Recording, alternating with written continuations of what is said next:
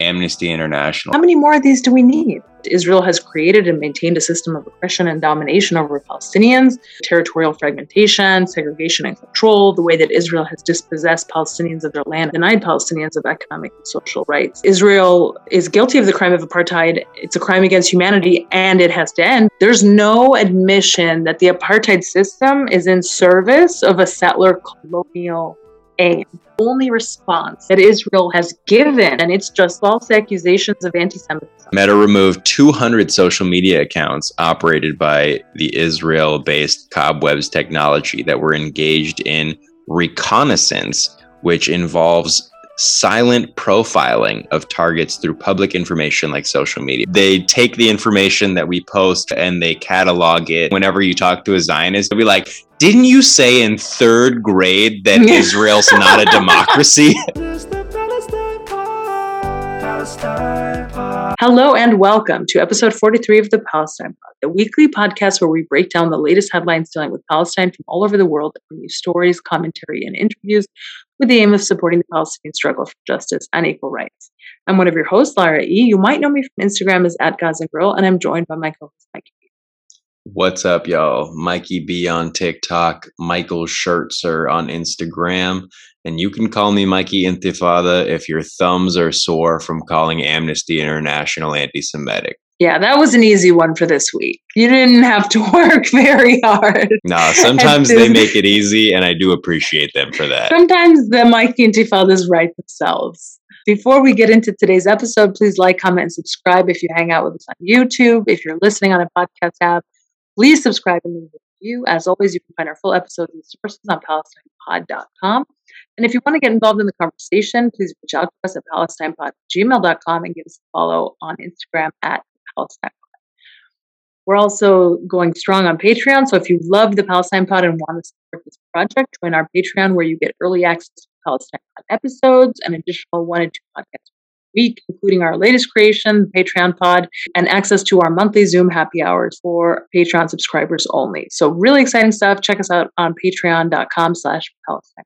Here's what I got, other than the amnesty thing. I know you're not so hot about that. But what's cool about it uh. is that they confirm not only that apartheid is practiced all across the territories that Israel controls, which used to be Palestine, aka Israel, West Bank, and Gaza, which is great, but also they confirm that the origin of the problem goes back to 1948, which is unusual because we haven't necessarily seen other reports emphasize that. they that also confirmed that they don't take a position on occupation one way or the other. Really? Like, yeah. Wait, uh, what? yeah, they put out a tweet. Is it one of the offices of Amnesty? Because I know that, like, for example, the German office was like, we're not cool with this report. It says, Does Amnesty oppose Israel's military occupation of Palestine? Amnesty hasn't taken a position on occupation.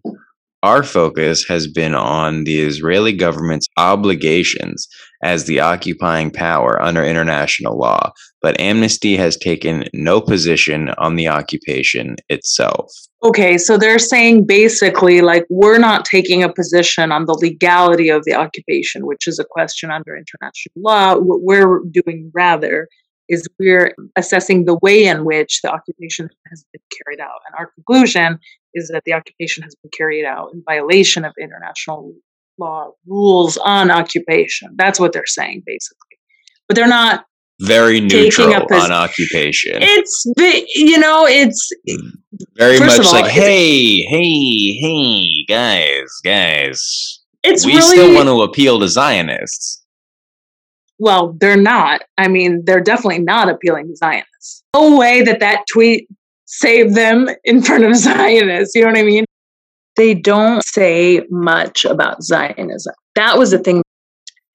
You know, I thought, like, okay, you have these really great conclusions, but you need to draw back to Zionism, right? Because, yeah, you make the connection with 1948 and you talk about the Nakba, but you have to talk about what's the driving force behind all of this, which is Zionism. And the word like basically shows up like a handful of times. Yeah, imagine trying to tell the story of somebody whose home has been robbed and never mentioning the robber. Well, they mention the robber, they just don't mention why the robber is robbing. Zionism is the like sure Israel is the occupying force and insofar as they were addressed in the report as such, but like Zionism is the thing, the ideology that drives all of the robbers. So For sure. For sure. So I think that was one of the failures. But that being said, I was very happy to see recognition of the Nakba and the wording as such used in the report and the acknowledgement that you know more than 800,000 Palestinians were expelled or fled but it's weird because they're like more than 800,000 Palestinians were expelled or fled from Israel that doesn't make sense Israel didn't even exist then yeah what they all leave Israel for but that makes no sense. They were expelled or fled from their land, which was called Palestine. And then the, the, the rest of the sentence, this is so weird. This is on page 81 of the report. They say, during the 1947 49 conflict, more than 800,000 Palestinians who were citizens of British Mandate Palestine. Okay, so they say that much, but they say were expelled or fled from Israel and became refugees in the West Bank, Gaza, or neighboring countries. Well, some of them also became displaced internal refugees. So it's so weird. Like the wording is very bizarre. And I actually don't even know what they're trying to suggest other than perhaps like confuse people as to when Israel was established. I don't know. Then they go on to say the land and properties of the Palestinian refugees and those internally displaced in Israel by the war were confiscated.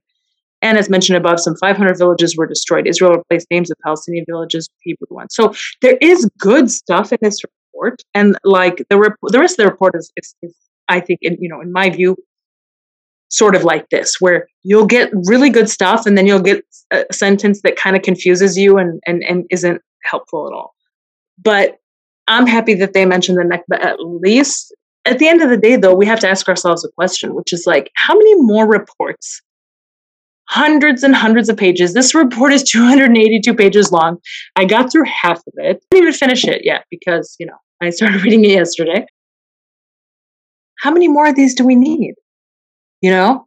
Yeah, I think it's pretty clear that Amnesty International is not going to save us.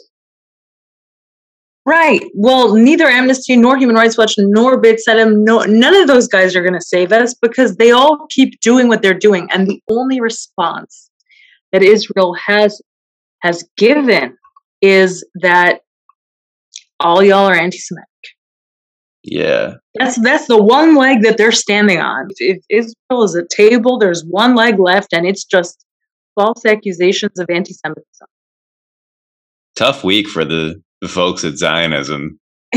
for the folks at Zionism, if Zionism is like a corporation, Zionism corporations had a tough, a lot of profit loss this week, a lot of bad press. Yeah, yeah. But hey, you know, I encourage you all to check out the report, you know, read it with a critical eye, but definitely do, you know, take a look at the main conclusions, which of course is, you know, stuff that we all know that Israel has created and maintained a system of oppression and domination over Palestinians. The report goes into the territorial fragmentation, segregation, and control, the way that Israel has dispossessed Palestinians of their land and property, and how they have also denied Palestinians of economic and social rights. Come up with the same conclusion that this system amounts to apartheid.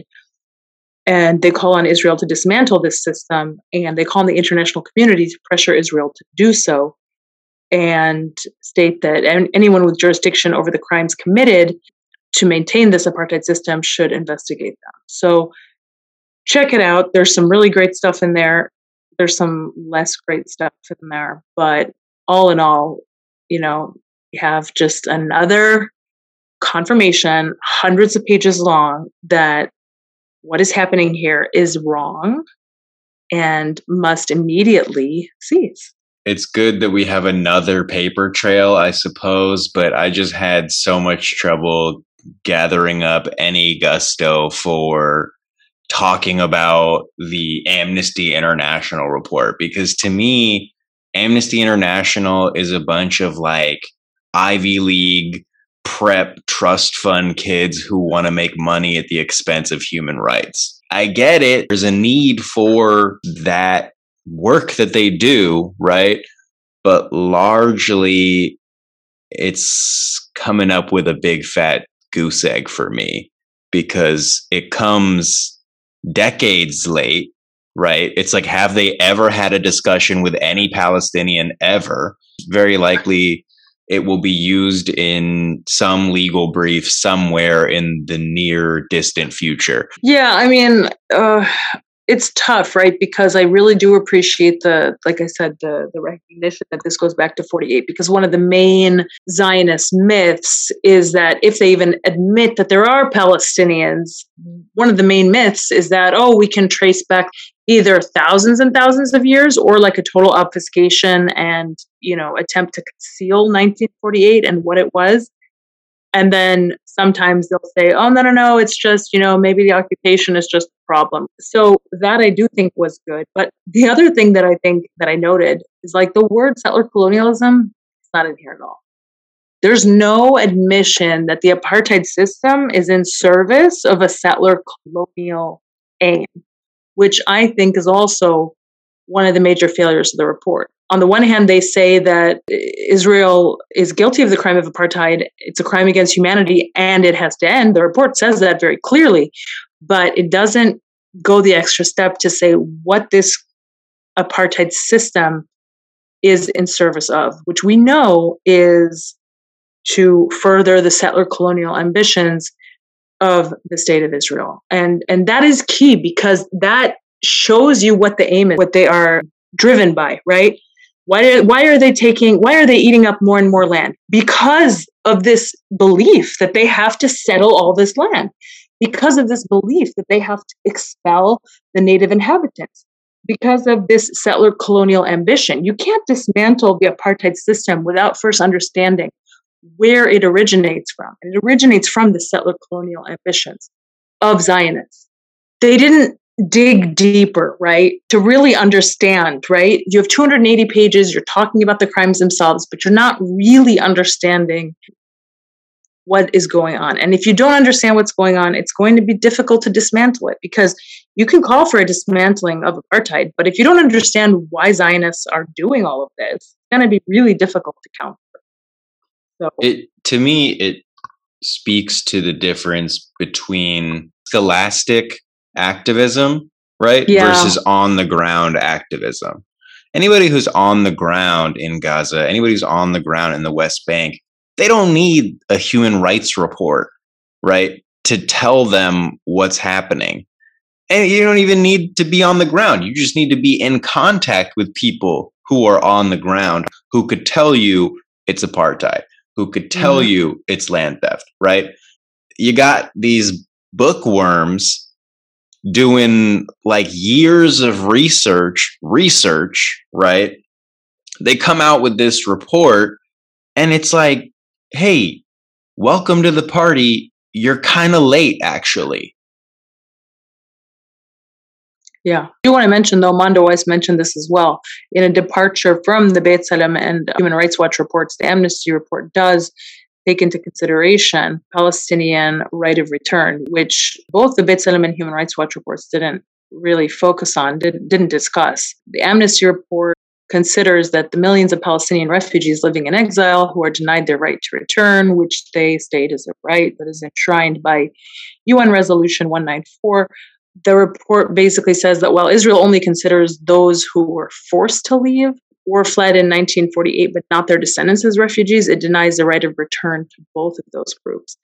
And it goes on to state, you know, the, the estimations of the numbers of Palestinian refugees, those that are registered with UNRWA, those that are not, and and basically say that in order to maintain this Jewish Israeli domination in Israel and the occupied territories, Israel continues to deny millions of Palestinian refugees as well as their descendants the right to citizenship and residents by denying them the right to return to their homes.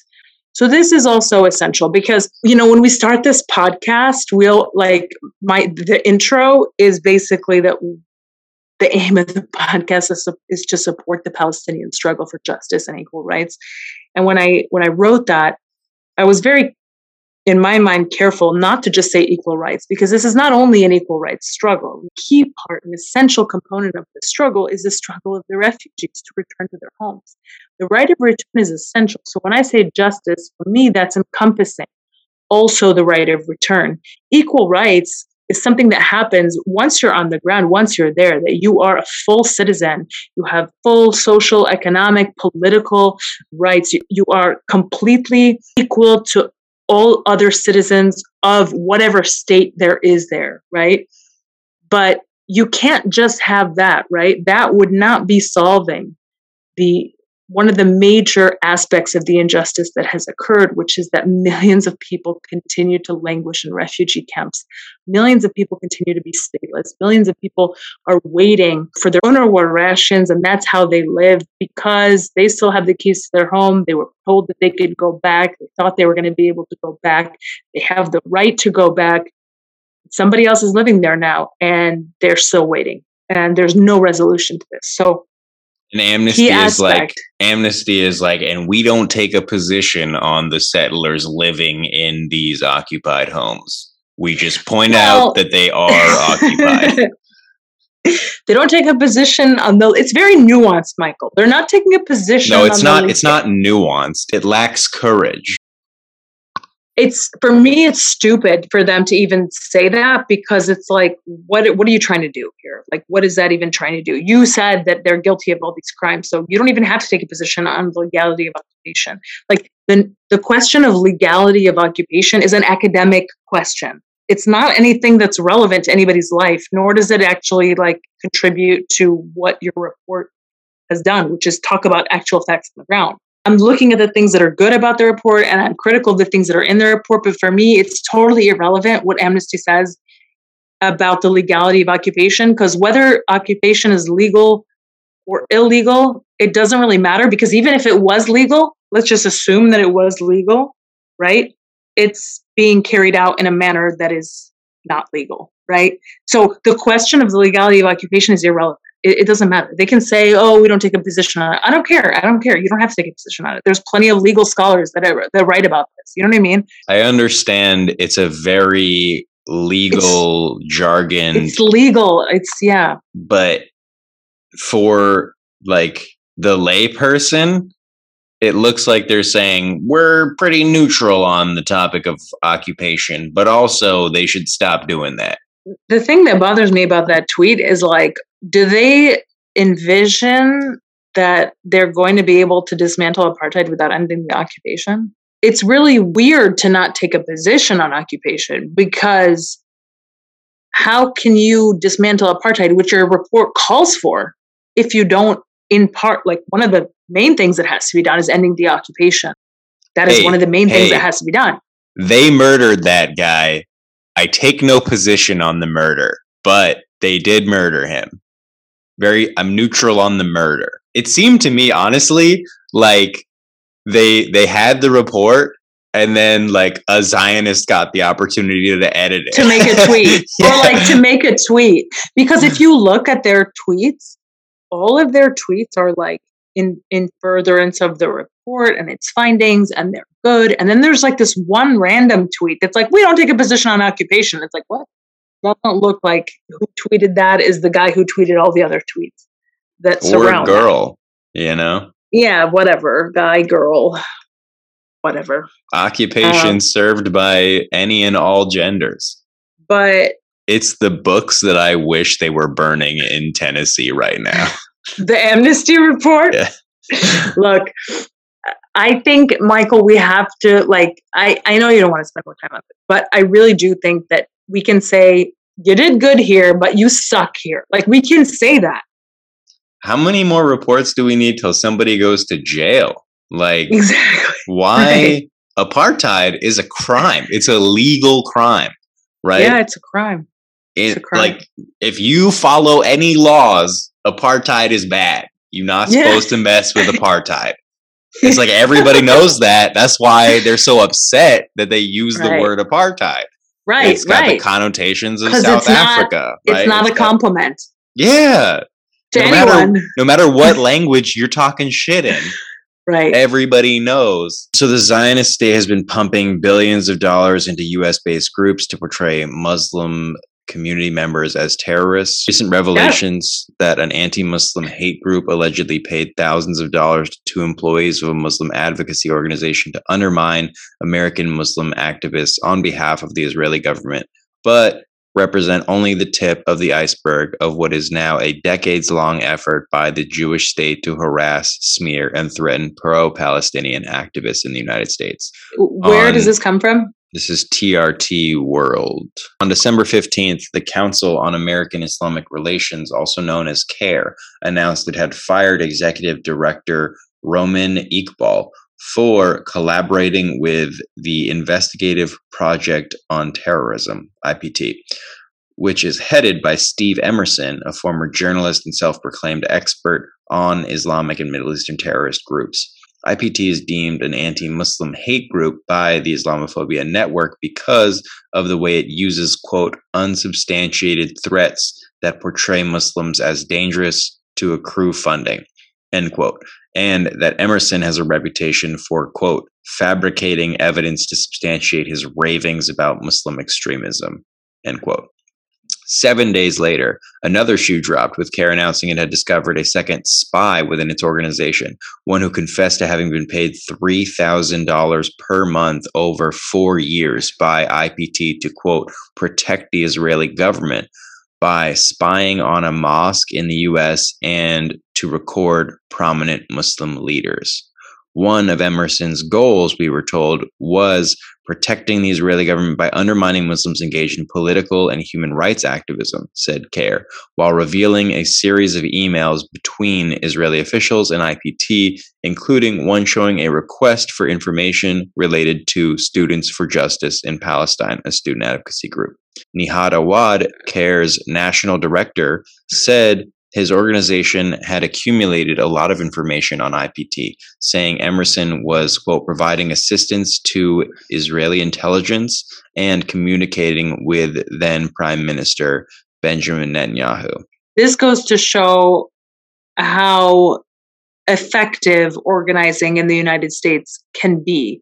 When the Israeli government, when Netanyahu is asking for information about SJP chapters and information about local mosques and people that are political in the United States. That just goes to show the extent to which he or Israel in general view this as a threat to the system that they have created, the system of apartheid, right?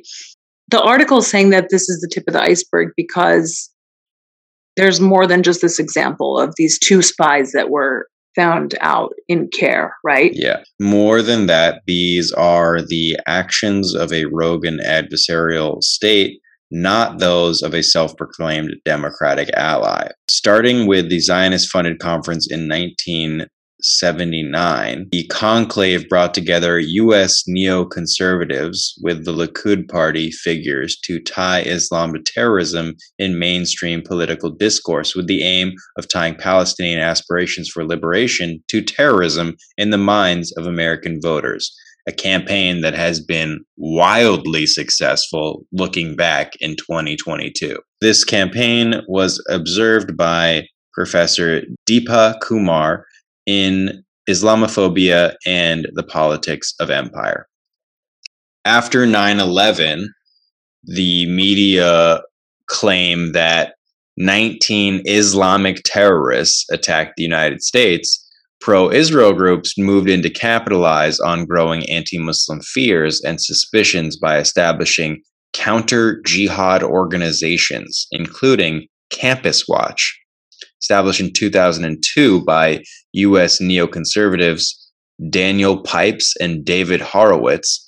Campus Watch primarily aims to identify and monitor college professors who openly support Palestinian rights and oppose Israeli government policies. In 2011, the Center for American Progress published Fear Inc., the Roots of Islamophobia Network in America, which found that seven nonprofit foundations donated 42.6 million to support the spread of anti-Islam rhetoric between 2001 and 2009. Showing how, quote, a well funded, well organized movement can push discriminatory policies against a segment of American society by intentionally spreading lies while taking advantage of moments of public anxiety and fear.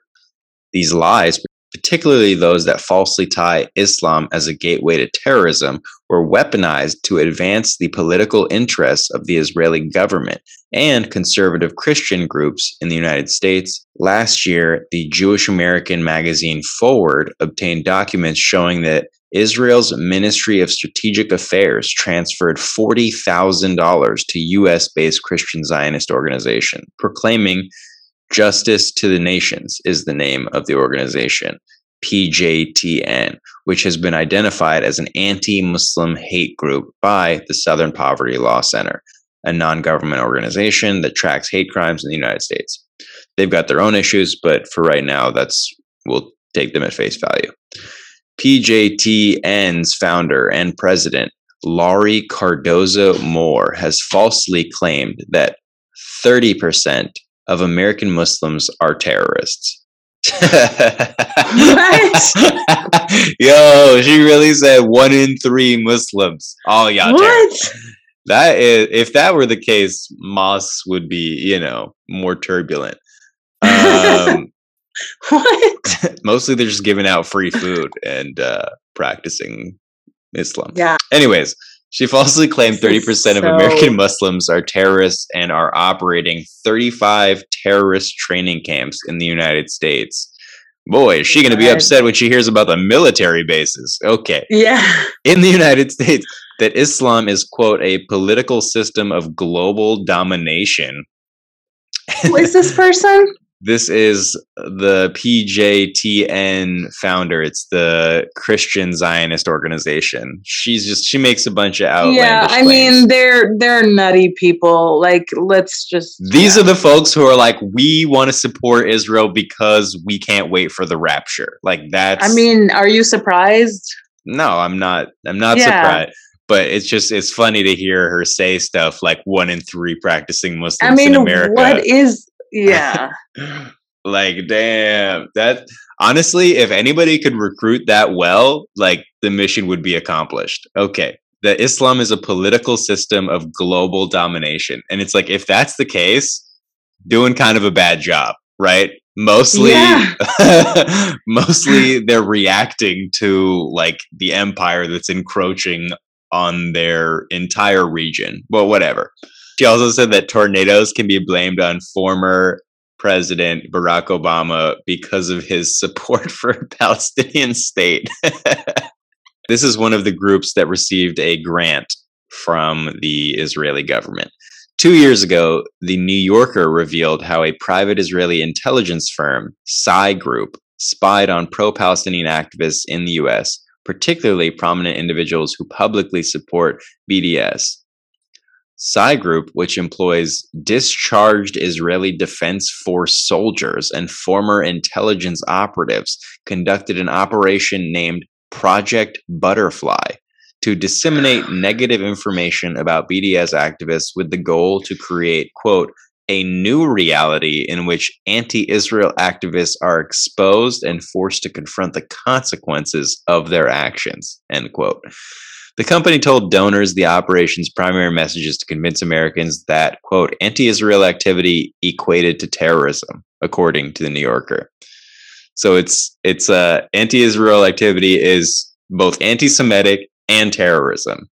Anything yeah. is like it's like Israel does not equal terrorism, but anything anti-Israel equals terrorism and anti-Semitism. Yeah. yeah. Yeah, I mean, it's true that in addition to the false claims of anti Semitism, they also, for a very long time, have tried to utilize the phony defense that people who are critical of Israel are terrorists, right? Um, plenty of their leaders would say things like that, you know, just outlandish accusations, you know, to just anybody who had anything to say about Israel's crimes. Um, but what's crazy to me is like, here we go again with another operation with a creepy name.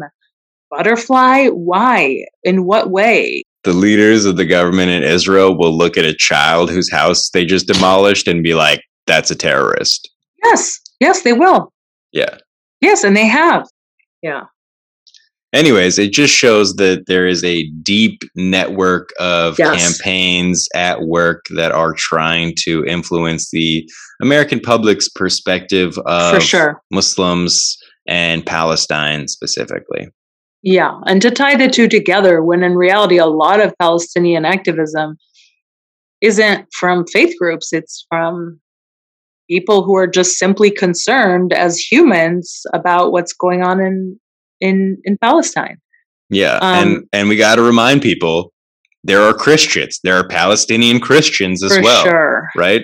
There were is- Palestinian Jews until they decided to segment what it meant to be Jewish and then made it a hierarchical apartheid state. So speaking of weird cyber crime people, Meta, formerly known as Facebook, tried to rebrand itself as Meta, but we'll always remember it as the creepy Facebook guy. Meta has banned Israeli cyber mercenaries that targeted journalists, Palestinians, and activists. This comes from Paradox Politics. Meta has banned from its platform four cyber mercenary firms headquartered in Israel, which the company says conducted surveillance on human rights advocates, journalists, and critics of authoritarian regimes.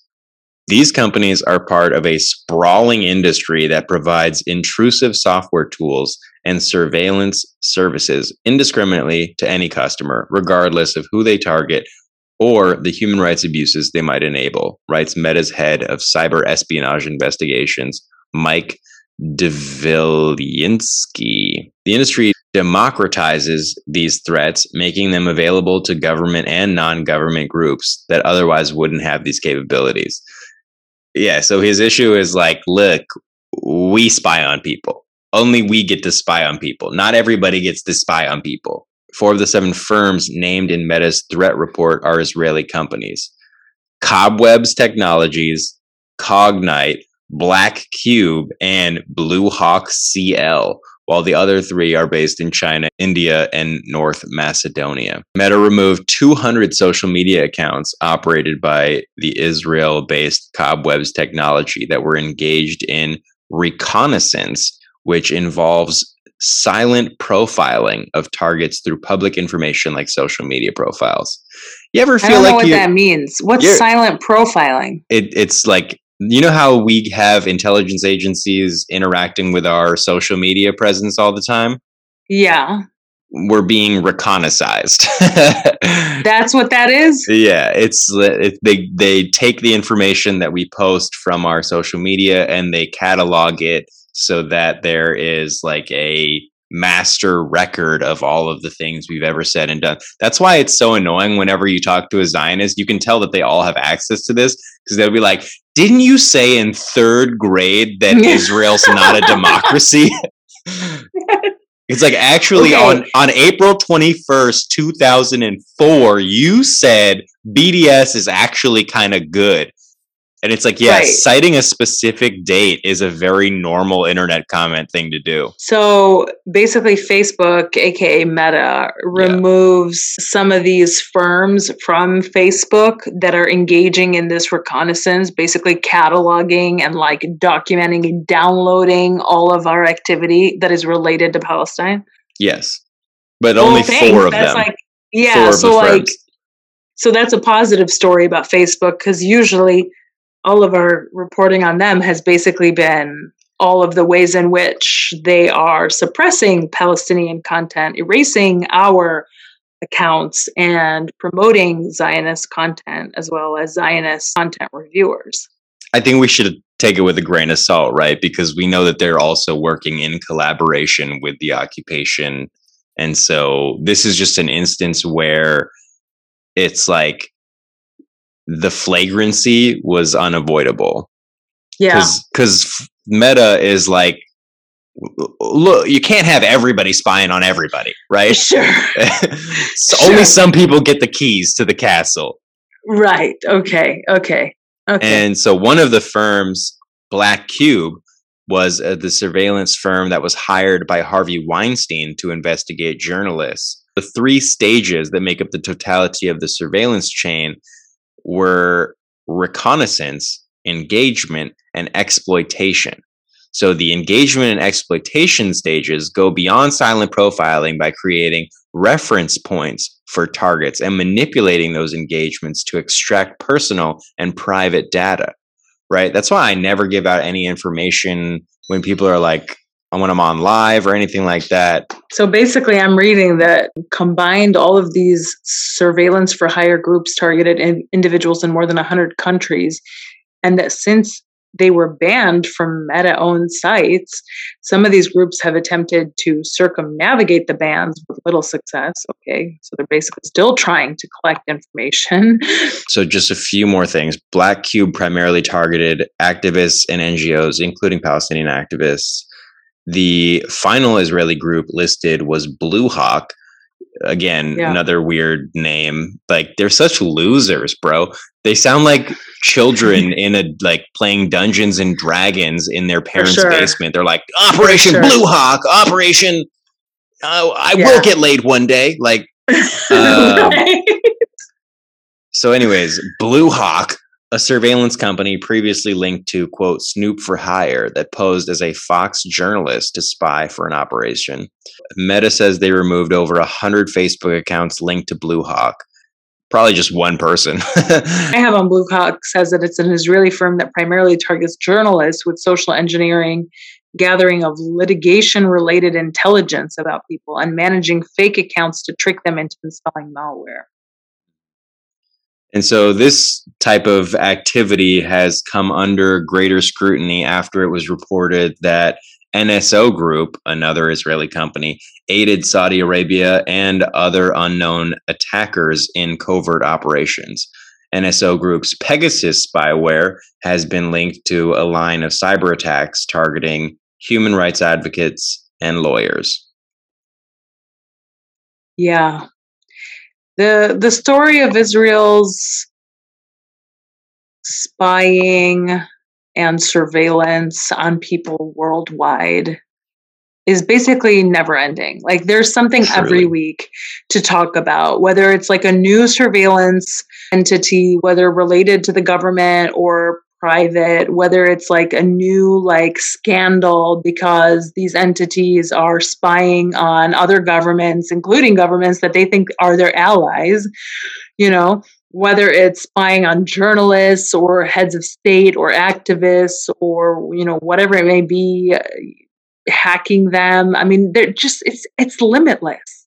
Getting personal information to blackmail them like whatever like you know, it's just sky's the limit for Zionists when it comes to surveilling people on the internet. And so, with that in mind, remember that every time you're interacting with a Zionist online, right? Yes. They are trying to emotionally charge you up and get you to reveal information that then can be plotted and used against you in the yeah. future they'll just say things because they know that saying things will get people worked up, will get you engaged because engaging with them allows them to extract information. That's why they're like, Have you ever been here? And it's like, we didn't sign up for an interrogation. This is an Instagram comment section. Yeah. So, in other recent news, Fox News has reported that University of Chicago pro Palestinian group has urged students to, quote, avoid shitty Zionist classes. So, this is interesting because this article, I think, is an instance of when media unknowingly does our job for us, right? By giving us the public platform to continue to raise awareness about the nature of Israeli apartheid and settler colonialism. You look at the article, and 95% of it is quoting SJP from University of Chicago and basically shedding light on the post that they made. Only like the last two lines of this article are response by the University of Chicago saying, oh, yeah, we're committed to the well being of all students, blah, blah, blah, means nothing. And a response by a University of Chicago spokesperson that says that we oppose anti Semitism. Okay, but before all of that, you get all this really great content by SJP highlighting what are the classes on campus that promote an Israeli narrative and including the class description and then refuting point by point every sentence in every class description.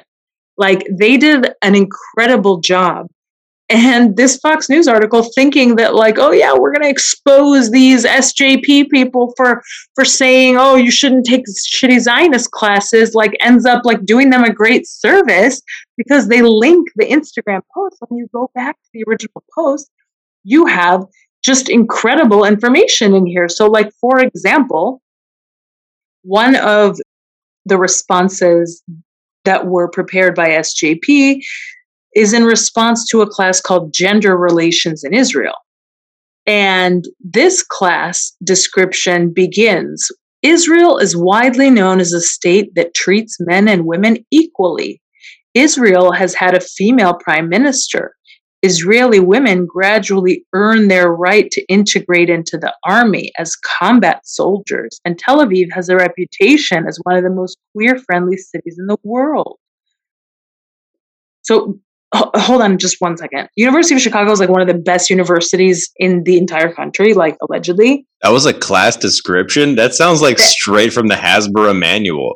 This is a class description. It, first of all, it's written like the reading level of this class description is second grade and that's like generous. And it's so funny because like all of their propaganda is written by people who don't speak English as their primary language. The class description goes on and says, Yet Israel does not separate between religion and state. Family law in Israel is largely influenced by patriarchal norms. Same sex couples cannot get married. There are relatively few women in the Knesset, and no woman has ever represented an ultra Orthodox political party.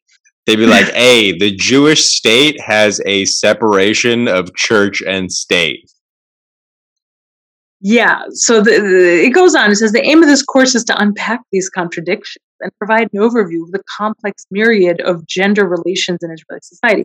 So, what SJP does is they go line by line and they say that it's false that Israel is widely known as a state that treats men and women equally. They're known as a state that systematically oppresses Palestinians. Well, in um, fairness, um, it, everybody's got to serve, right? So, man, woman, child doesn't matter. Give them an AK forty seven. Right, and then when the when the description says Israeli women earn their right to integrate into the army, they say as combat soldiers to kill Palestinian women and seize their land. When the class description says Tel Aviv has a reputation for being queer friendly, SJP says, How can Israel be queer friendly when it is uprooting, ethnic cleansing, and robbing Palestinians of their lives and livelihood? There's no queer liberation without Palestinian liberation. Hey, we're going to unpack this. They say, SJP says, there's nothing to unpack here. These contradictions arise because Israel uses a propaganda technique called pinkwashing, which exploits queer rights to hide its occupation and apartheid practices behind an image of progressiveness. Like, it's amazing. They did great. Just thank Fox News for linking to this because this is excellent information. And, you know, it's for me just an example of like, again, when media accidentally does our job for us by giving us a platform and then amplifying our voice while thinking that they're like exposing us. And the reality is, is all they did was promote and give space to the reality of the situation.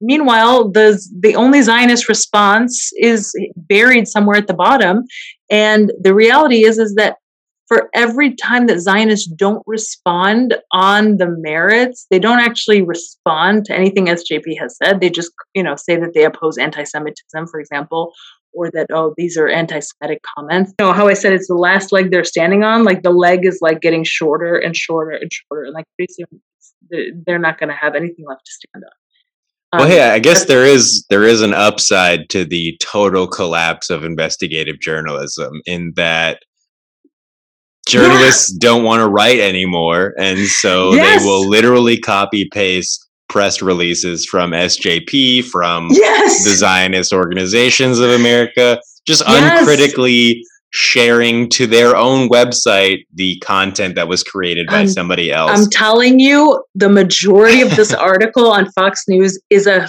for like is a is just quotes uh, from SJP. And I'm like, thanks. Like Yeah. it's the majority of it is quotes. It's incredible. Who That's wrote a this? that is a silver lining. Thanks, Fox News. So there's that. Um, Thanks, Fox News is a sentence I never thought I'd hear anyone say in my whole life, let alone my podcast co-host. yeah. Well, you know, I mean, I it was just a delight to read this article. Like, let's be Yeah. honest, I was just delighted. I too love content that comes straight from SJP. and shout out SJP at U of C. Yeah, y'all are doing great work. Hope you listen to the pod. I've got Yair Lapid saying that extremist violence is a stain on Israel. Yeah, that's just a continuation of last week, right? Yeah. Yeah. Well, Go ahead and say that. Yair Lapid saying it is different, right? Because Then the ADL, because he's actually he's yeah, he's a member of the the government. yeah. So it's like the government received a letter from the ADL. We covered that. Building off last week, the ADL sent a letter to members of the Israeli government saying, like, hey, basically tone down the terrorism because you're making it hard for us to lie on your behalf on the world Right. stage. And Yair Lapid, who is the upcoming prime minister. Like he will take office August 27th, 2023 if things go to plan is what this article says. Wait, like what? who the fuck wrote this article? Dude, that's so weird. It's like they're conspiring in public. it says if things go according to plan. what?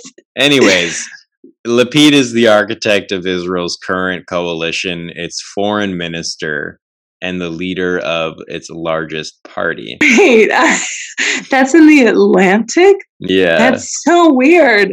I see that line if everything goes to plan. Oh, that's so weird.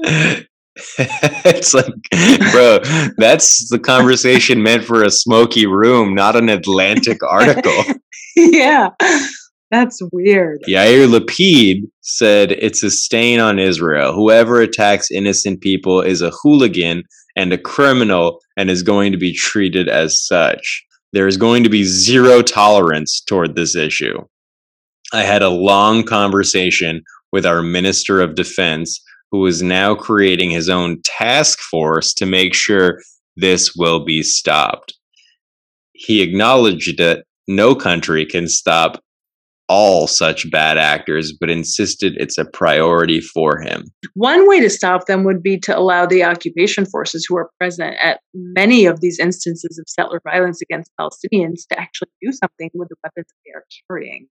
But what we have seen, and we've reported on this before, is that in fact they are beaten up by the settlers themselves, and the settlers are completely just immune from from from any sort of you know repercussions vis-a-vis the state?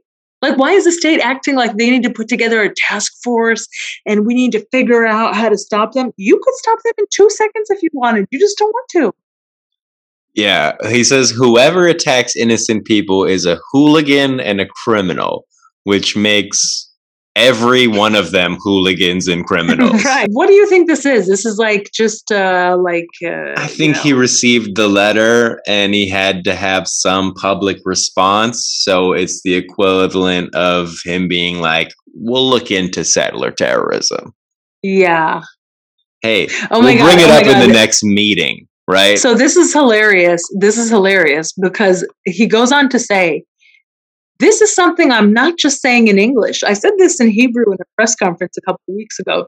So, like, nobody asked him, like, are you just saying this in English? Like, he's just Yeah. revealing that he doesn't actually believe this because he's going the extra step to tell you that he does believe this. You know what I mean? Like, and and to be honest, yeah, exactly. It's like when you're like lying and then you just like give too many details that you wouldn't normally give if it wasn't a lie. You know what I mean?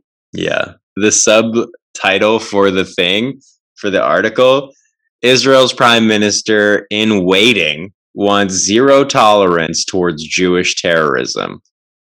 First of all, like weird kingmaker vibes, weird conspiratorial vibes. Yes. Anyway, we still don't know why he's going to be the prime minister in 2023. Nobody But, explained they- but that. hey, but if it goes according to plan, and then yeah, the subtitle says whether he can bring his own coalition on board with that stance is an open question. It's like, hey, not everybody is going to be on board with stopping settler terrorism. right, Right. right. Some people From his coalition. Yeah, from the people you are working Yeah. with. yes. Some yes. people love a good bonfire, right? Folks, that's been another episode of the Palestine Pod. Thank you all so much for listening. Go ahead and follow us on Instagram at the Palestine Pod, www.palestinepod.com for all of our sources and stuff like that. Get involved in the convo by emailing us at palestinepod at gmail.com and check us out on Patreon www.patreon.com slash palestine pod that's been another episode of the palestine pod. Thank you all so much. Have a great day